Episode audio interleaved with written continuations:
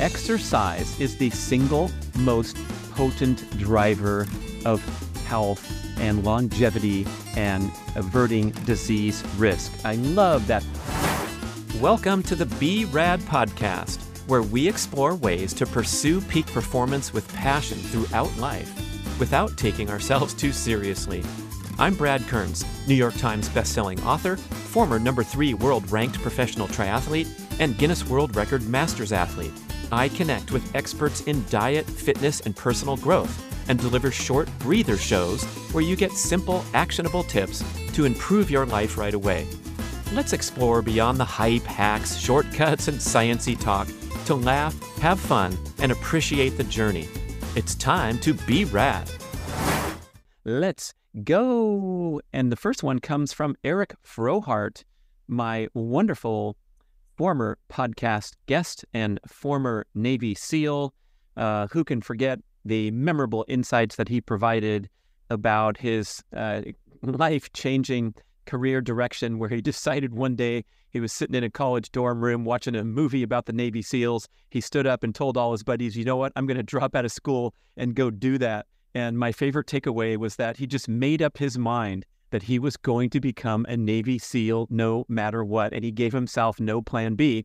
And he went for it and did it and did so many amazing events, especially uh, with extreme mountaineering, where he had no preparation, no experience, but he just went for it. And for example, I think he said like El Capitan was his first rock climbing outing of his life, besides going in the gym or something. So uh, shooting for high heights, believing in yourself, and then just taking it one step at a time. Love those messages from Eric Frohart. And we had some good back and forth about uh, emerging health topics and trends. And Eric says uh, he listened to the Mike Joyner episode on the podcast, uh, Peter Attia's The Drive podcast, uh, where they were emphasizing this really uh, beautiful emerging idea that exercise is the single most potent driver of health and longevity and averting disease risk. I love that because it simplifies everything down to if you just get moving more frequently in everyday life, you are going to sail along uh, to a better impact, a better uh, significance than any other lifestyle intervention. So you can tweak your diet around all day. You can take a bunch of uh, exciting uh, medical uh, breakthroughs and, and uh, prescription drugs, but there's nothing like simply being active and making that a consistent part of your life for the rest of your life. Uh, Dr. Joyner is an expert on protein, so he emphasizes the point that we need this protein centric diet to support muscle growth, development, muscle maintenance, especially as we get into the older age groups. Um, and Eric writes, I'm definitely fascinated by the idea of being able to work out more and move more, uh, but to do it in a smart way. And obviously, he points out that everyone's different. And if you're a sedentary person right now, you don't really need to worry about your VO2 max score. That is a laboratory test that identifies uh, the maximum volume of oxygen that you can process uh, in per minute uh, per kilogram of body weight. So they can measure uh, the top you know, Olympic and Tour de France athletes and see who's the most efficient using oxygen. And it's also a great metric for your overall state of fitness. And so you can take an average person and go into the lab, and if they can elevate their VO2 max, it's going to help them with uh, disease risk and aging gracefully. But again, if you're sedentary now, Eric points out, you don't need to worry about your VO2 max. You need to start by just effing walking. And then maybe someday you can progress to the point that you can be uh, pursuing fitness goals and so forth. Uh, so I uh, comment back to Eric where I'm also appreciating how the ancestral health paradigm is expanding a bit, I think, from this uh, perhaps unhealthy obsession with uh, our ancestral uh, lifestyle patterns and trying to mimic those today. And I'm particularly thinking of the fascination with uh, fasting, time restricted feeding, calorie restriction, carbohydrate restriction, and calling upon the example of our ancestors as the rationale. For, so, for example, uh, skipping meals today or uh, diligently cutting carbohydrates to kick into uh, ketosis and uh, avail all these wonderful health benefits. So I think it's important to uh, to lay this out that the uh, human, when stressed, for example, with starvation, with lack of energy, is going to kick into these wonderful survival mechanisms that prompt an assortment of health benefits. So when you are in a fasted state, your immune system, your metabolic function, your cell repair, autophagy, all these things work at a heightened state because the body is starved, the cells are starved of energy in the body. And so the body has to get really smart and really efficient. In contrast, you could point the example of being constantly overfed, where now we can start to kick into disease patterns because we're feeding our cells too much energy. The body doesn't know what to do with it. But what about pursuing something in the middle uh, toward modern lifestyle optimization? So I know that my ancestral past humans uh, suffered through cold, dark, harsh, brutal winters where they didn't have food and they had to soldier on and, and fight to survive and perhaps you know lost a bunch of body weight while they were starving and then they were able to succeed and pass on their genes to the offspring. So humans got really good at things like cold adaptation right? Adaptation to cold temperatures adaptation to uh, calorie carbohydrate restriction uh, intermittent eating patterns and things like that. But today we no longer have to suffer through those hardships and ordeals. So what we can do is kind of model the example but bring it into modern times and strive for optimization.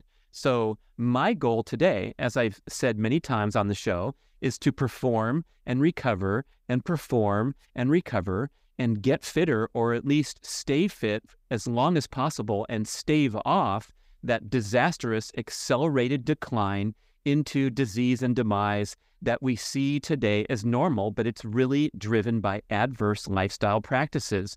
For example, consuming too many calories and not burning enough calories, or simply not pushing and challenging the body with a strenuous exercise. So, if I have access today to incredibly nutritious foods on a year round basis, I can go and get my papayas. I just went to Trader Joe's and bought four giant papayas here in the middle of winter, uh, flown in from distant lands.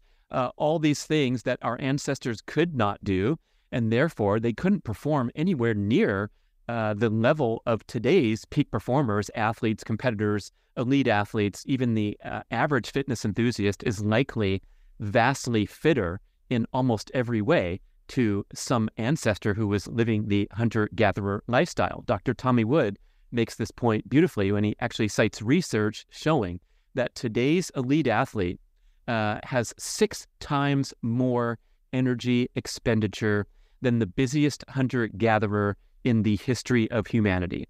So, as the great work from anthropologist Marshall Sahlins uh, validates, he called the hunter gatherers the original affluent society because they had just what they needed and they didn't aspire to anything more because they couldn't hoard possessions and things like that. So, the hunter gatherer, by definition, did the bare minimum necessary in order to survive. They did not build giant deluxe huts with numerous bedrooms because they were going to dismantle that and move on to the next place. They were not able to store and hoard food. Uh, that's what happened with civilization is we were able to cultivate grains and then live in the same spot and build buildings and fight wars and g- grow an advanced society and all that stuff that leads to the inexorable progress of humanity uh, continuing today. But our hunter gatherers got just enough food that they needed to survive and no more. So, in many cases, they probably had a pretty easy life. You can see from the uh, wonderful graphic called the uh, Oppenheimer Human Migration Across the Globe. It's an interactive map where you can see the patterns that human humans took to populate the entire globe eventually, from first leaving uh, East Africa around, I believe it was uh, 60,000 years ago, as a consensus. And so they generally followed the shorelines. Imagine that. So it's possible that the humans got really smart and excelled at putting out nets, catching a shit ton of fish, and then sitting on the rocks and sitting in the sun and consuming all the nutrition they needed and reproducing and uh, building the human population without having to struggle and suffer and feel tortured. So, if we're making certain assumptions that we don't need to absolutely obsessively model uh, the most uh, the most hardy and um, resilient ancestors, and instead today focus on performance recovery, peak performance, and increasing fitness, then I have less rationale to deliberately restrict calories, for example, over a time period, or deliberately restrict a specific macronutrient like carbohydrates in the name of going into ketosis. As Jay Feldman said in great detail on our four podcast episodes that have aired, this is a stress state. So it's a stress mechanism to kick into ketone manufacturing to replace the glucose that's not coming from the diet. Yes, it has tremendous health benefits.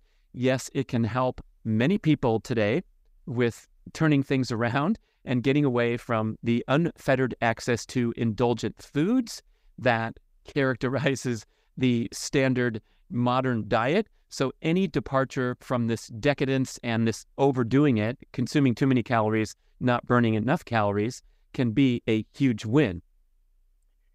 However, these benefits that we get from fasting, that we get from ketogenic diet, that we get from engaging in time restricted feeding, like striving for the popular 16 and 8 pattern. That means a 16 hour fasting period every day and then an 8 hour time period in which all your calories are consumed. All these things are delivering benefits in an indirect manner. In other words, it's not that you waited 16 hours to, to, to eat that's giving you these tremendous health benefits. It's just that it might have kept you away from a shitty ass processed foods breakfast. It might give your digestive system a break if you're suffering from the common condition of leaky gut prompted by consuming a lot of processed foods. But it's not the magic of the 16 8 window.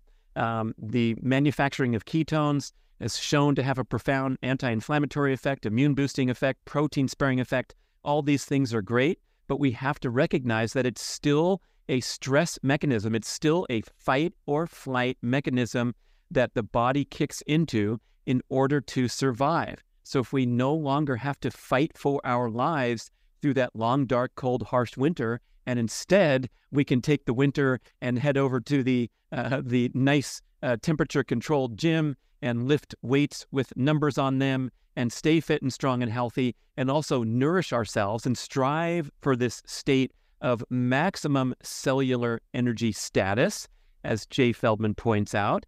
What about that? Perhaps that is in pursuit of optimal instead of pursuit of survival, which was the characterization of our ancestral past. They were obsessed only with survival. They weren't worried about qualifying for the CrossFit Games or the Olympics or beating their personal best in the 10K or the half marathon or the triathlon. So, that for me uh, is reframing a lot of the foundational elements of the ancestral health uh, of philosophy and broadening the scope a little bit to pick and choose and pick and pull from the examples. For example, um, cold plunging, right? I love my cold therapy practice.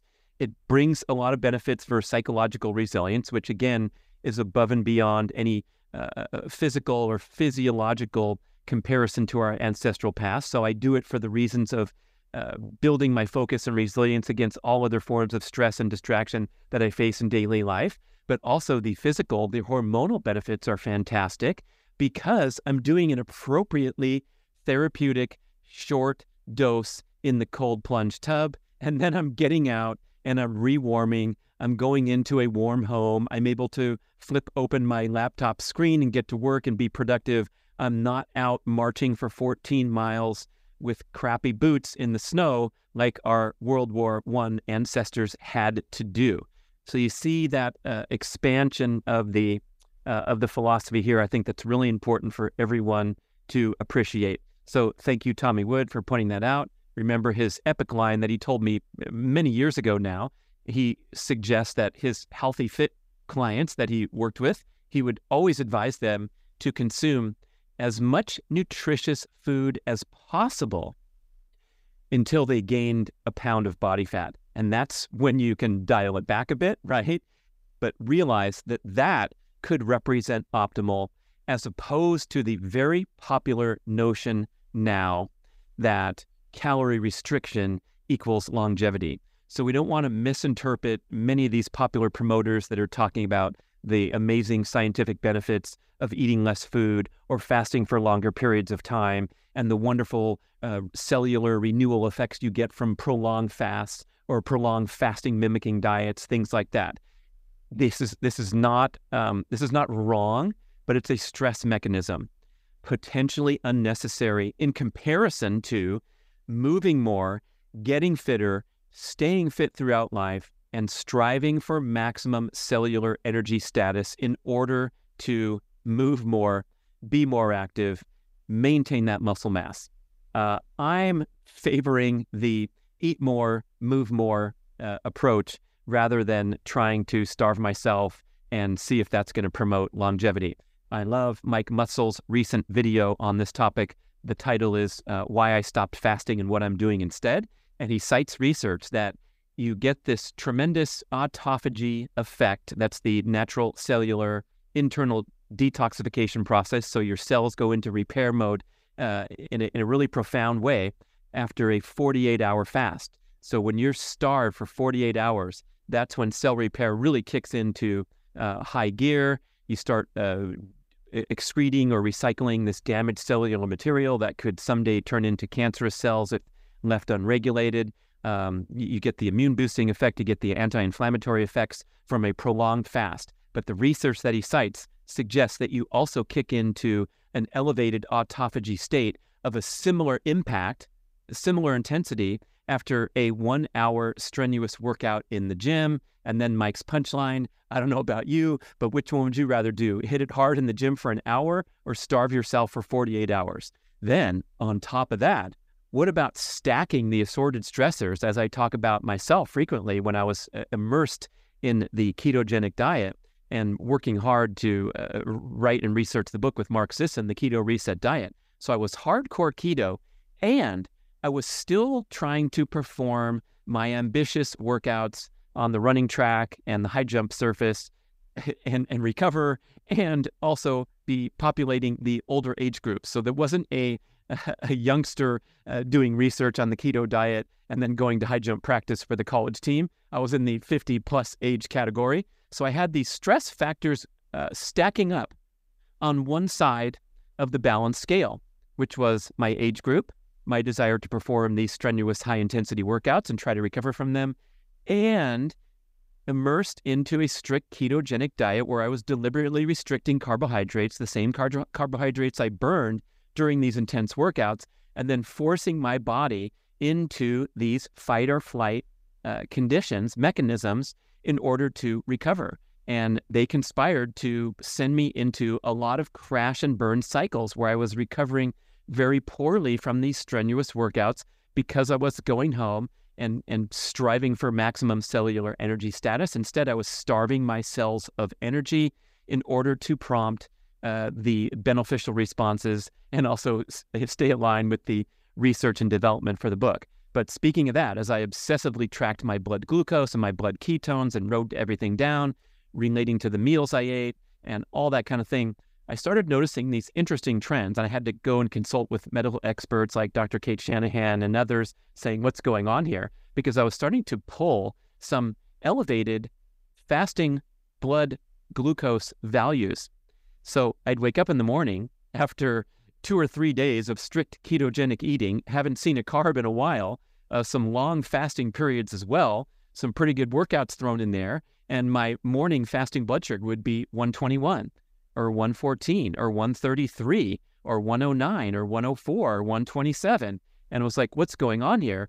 Uh, that's pre diabetic state, right? That's indicative or comparable to someone who's eating too much damn food, a lot of it's processed food that's not uh, metabolized well by the body, and sitting around on the couch and seeing that fasting blood glucose rise and rise as a disease risk factor. So certainly I wasn't that person who w- wasn't burning energy, but what was going on was my body was manufacturing a lot of glucose internally through the process of gluconeogenesis in order to fuel my quote unquote stressful lifestyle because I was indeed heading out to the running track later or even just jogging a, a simple workout, not a strenuous one, but I needed the glucose to perform and recover in my life, was not getting it from the diet.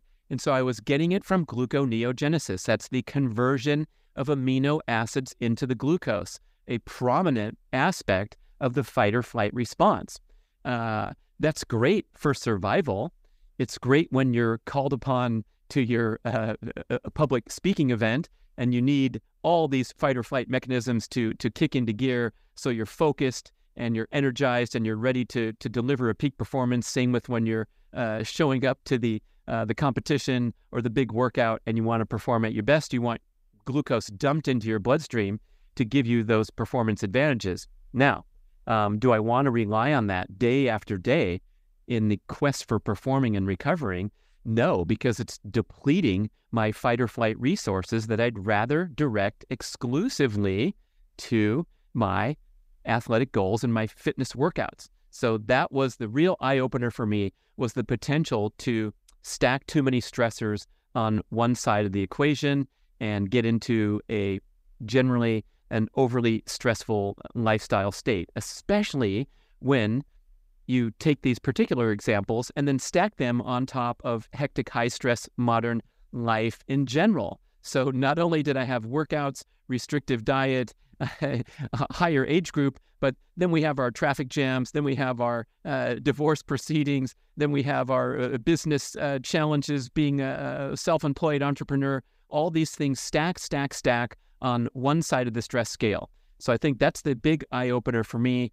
I've talked a lot about it with uh, expanding my dietary goals to include healthy, nutritious sources of carbohydrate in order to support my main focus of performing and recovering physically in the interest of nailing the single most beneficial lifestyle intervention for longevity and a long, healthy, happy, energetic, active life. And that is to maintain your fitness, maintain your muscle mass, your muscle strength, and your cardiovascular function, all those great things. So, this could be called the eat more, move more approach in contrast to the calorie restriction, calorie efficiency approach.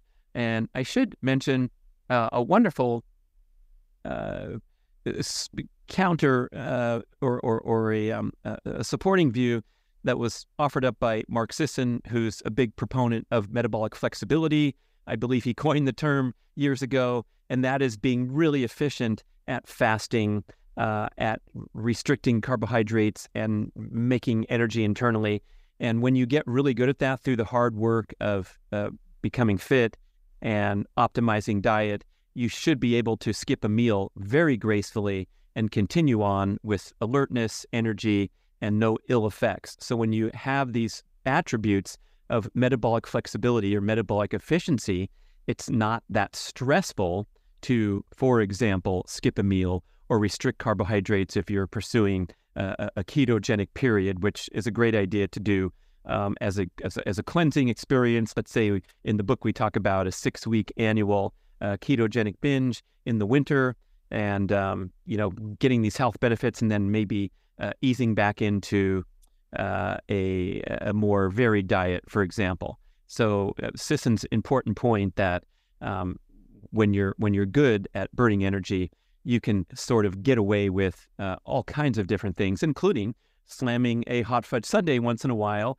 at your kid's birthday party and not falling out into a diabetic coma. So that's a really important counterpoint where you don't have to obsess in either direction. Where hey, maybe sometimes you're going to fast, you're too busy to eat in the morning, it's no big deal. And maybe other days you're going to make a concerted effort to go looking for, as Dr. Tommy Wood recommends, the maximum amount of nutritious calories until you gain a pound of body fat. And so uh, when you stack up Tommy's suggestion with Mark Sisson's often repeated uh, mantra, which is what's the least amount of calories I can consume and still feel active, energetic, happy, satisfied, it actually means the same thing, right? So um, if Sisson's trying to hit all these checkpoints of being uh, healthy, active, performing, and recovering, and not not concern himself with overeating, of course, um, it's the same as eating the maximum until you gain a pound of body fat. So that adding body fat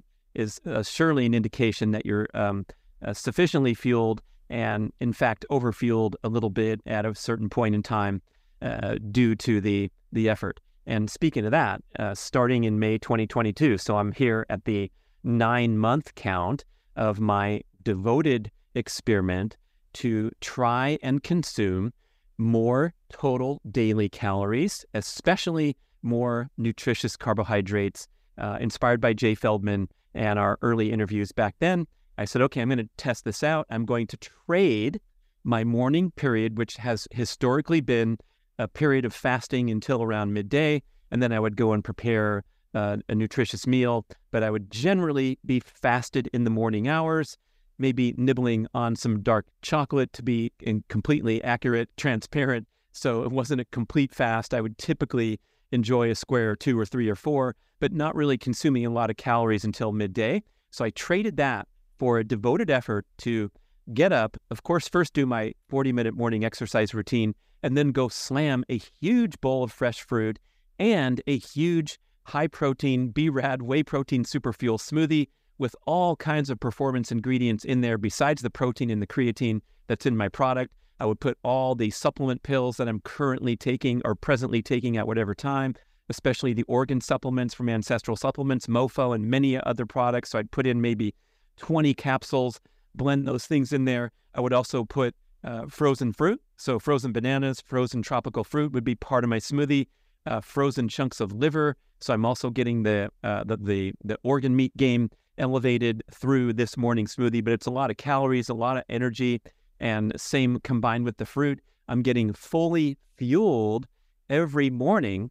In contrast to nibbling on dark chocolate, and so that was my experiment. And I took it really to the extreme, or I've taken it to the extreme where I go around even in the evening deliberately looking for more calories to consume, again, in the name of performance and recovery.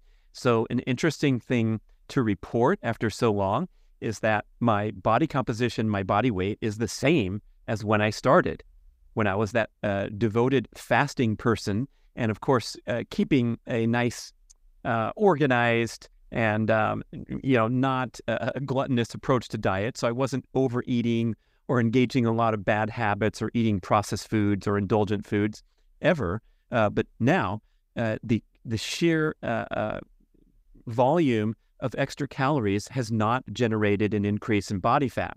I have not obsessively kept track of the uh, pre-experiment total daily calories and total daily carbohydrate grams versus uh, my, my current experiment. However, former podcast guest Ryan Baxter has, and it's absolutely fascinating to listen to that show and hear how he has tracked everything. He's an engineer by trade, so he has spreadsheets.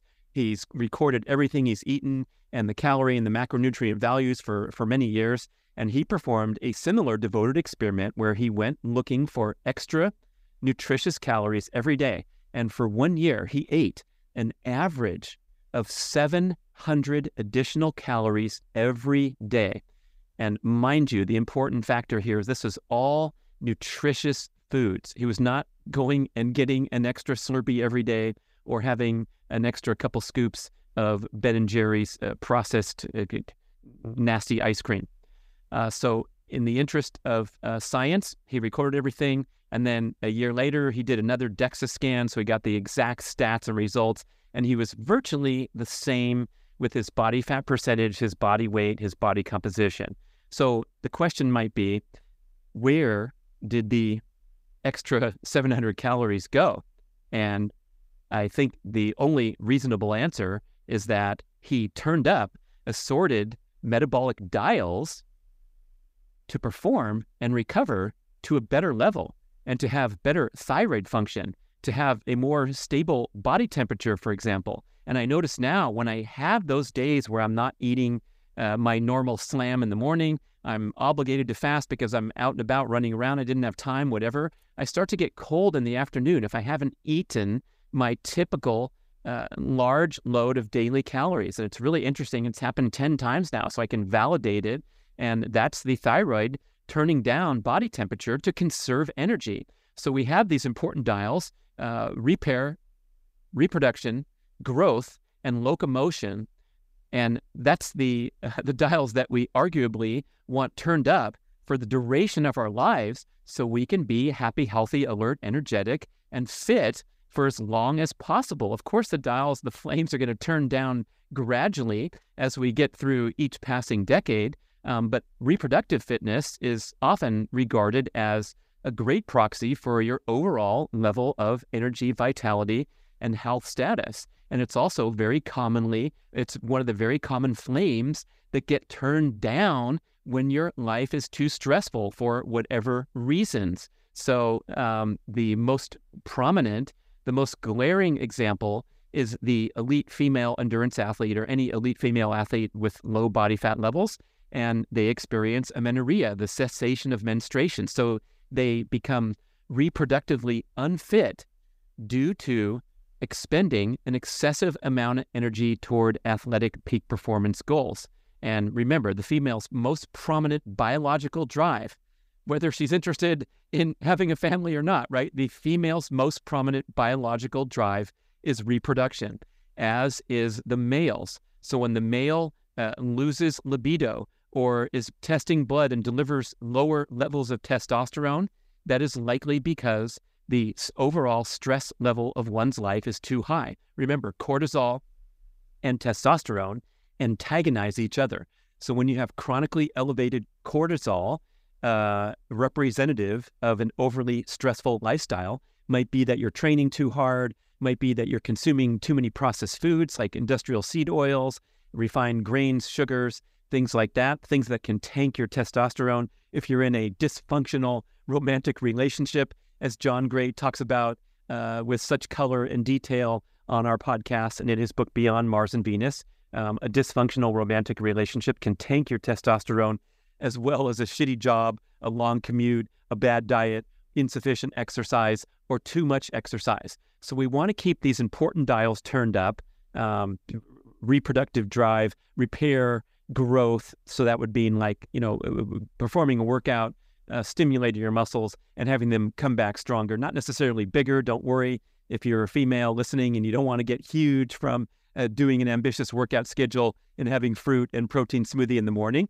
So we want reproduction, repair, growth, and locomotion. Locomotion, of course, encompasses all manner of movement, exercise, and moving through your day and through your life. So we want to optimize for those by any means necessary. Of course, prioritizing sleep, eating nutritious foods, and being very, very careful when we go into uh, uh, restrictive type diets overlaid against this desire to live an active, energetic life.